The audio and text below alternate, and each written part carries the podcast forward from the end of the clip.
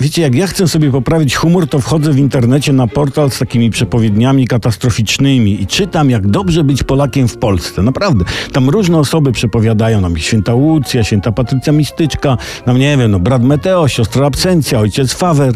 I w znakomitej większości tych katastroficznych proroc Polska na końcu zawsze, zawsze wypada w pyteczkę.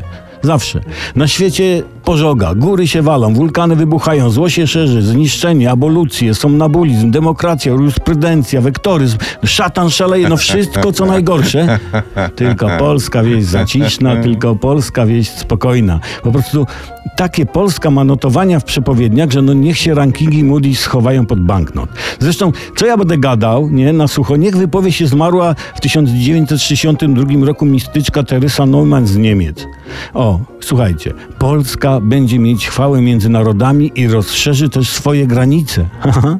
Światłych i mądrych Polsce nie odmówię. W języku polskim będą głoszone najmądrzejsze prawa i najsprawiedliwsze ustawy, zaś Warszawa stanie się stolicą Stanów Zjednoczonych Europy. Koniec cytatów. No najmądrzejsze prawa i najsprawiedliwsze ustawy, no to już w zasadzie są głoszone. I widzicie, za chwilę będziemy stolicą Europy. Ha. Jakby nie totalna opozycja, to już byśmy byli.